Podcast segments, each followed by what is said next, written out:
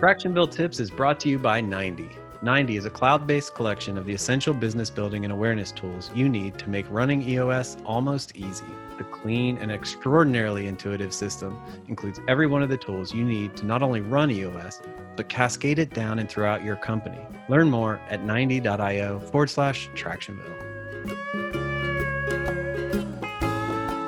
Hey, Tractionville, welcome back for another Tractionville tip. This is Mackenzie the integrator for the Tractionville podcast. And today we've got a question that I think is going to resonate with a lot of people. So we're headed into fall. We're getting cozy, sitting by the fire with our blanket and our hot chocolate. And maybe we're feeling a little bit like we don't want to do anything. So our motivation is waning.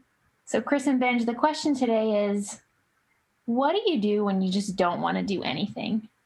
Well, I'm. I, we all feel that at some time, right? Okay, so so what do I do when when I don't want to do anything? And, and you know, let's be honest, I've certainly felt that way at times throughout life. But for me, what I do is I, I go back to my purpose. I go back to the VTO. What's my purpose, cause, or passion? And why am I feeling like I don't want to do anything? And uh, I think you just have to embrace it and lean into it because we can all get there. And it's certainly, you know, we capture it in our Clarity Field Guide as one of the seasons an entrepreneur goes through, and we call it the doldrums. Um, and maybe we've accomplished the goals that we've set, the rocks.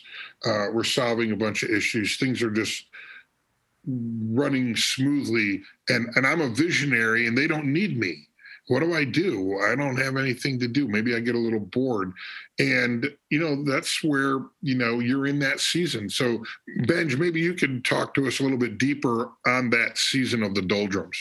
Yeah, sure. I think uh, piggyback what you were saying. It could be from the successes we've had. It could also be from the failures we've had and the frustration of uh, hitting the ceiling in the same ways It's hitting the same problems over and over.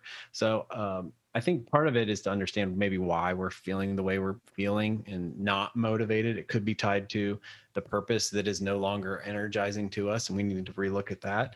Sometimes you do just need to take a break um, and refresh and get out of the grind. And then sometimes it's about the inputs. So um, I love the quote from Parker Palmer. He says, Burnout is a state of emptiness, to be sure, but it does not result from giving all that I have it merely reveals the nothingness from which I was trying to give in the first place. Self care is never a selfish act. It is simply a good steward of the only gift I have, the gift I was put on earth to offer to others. So sometimes we've got to take a break and work on us so that we're a better us to give to the world.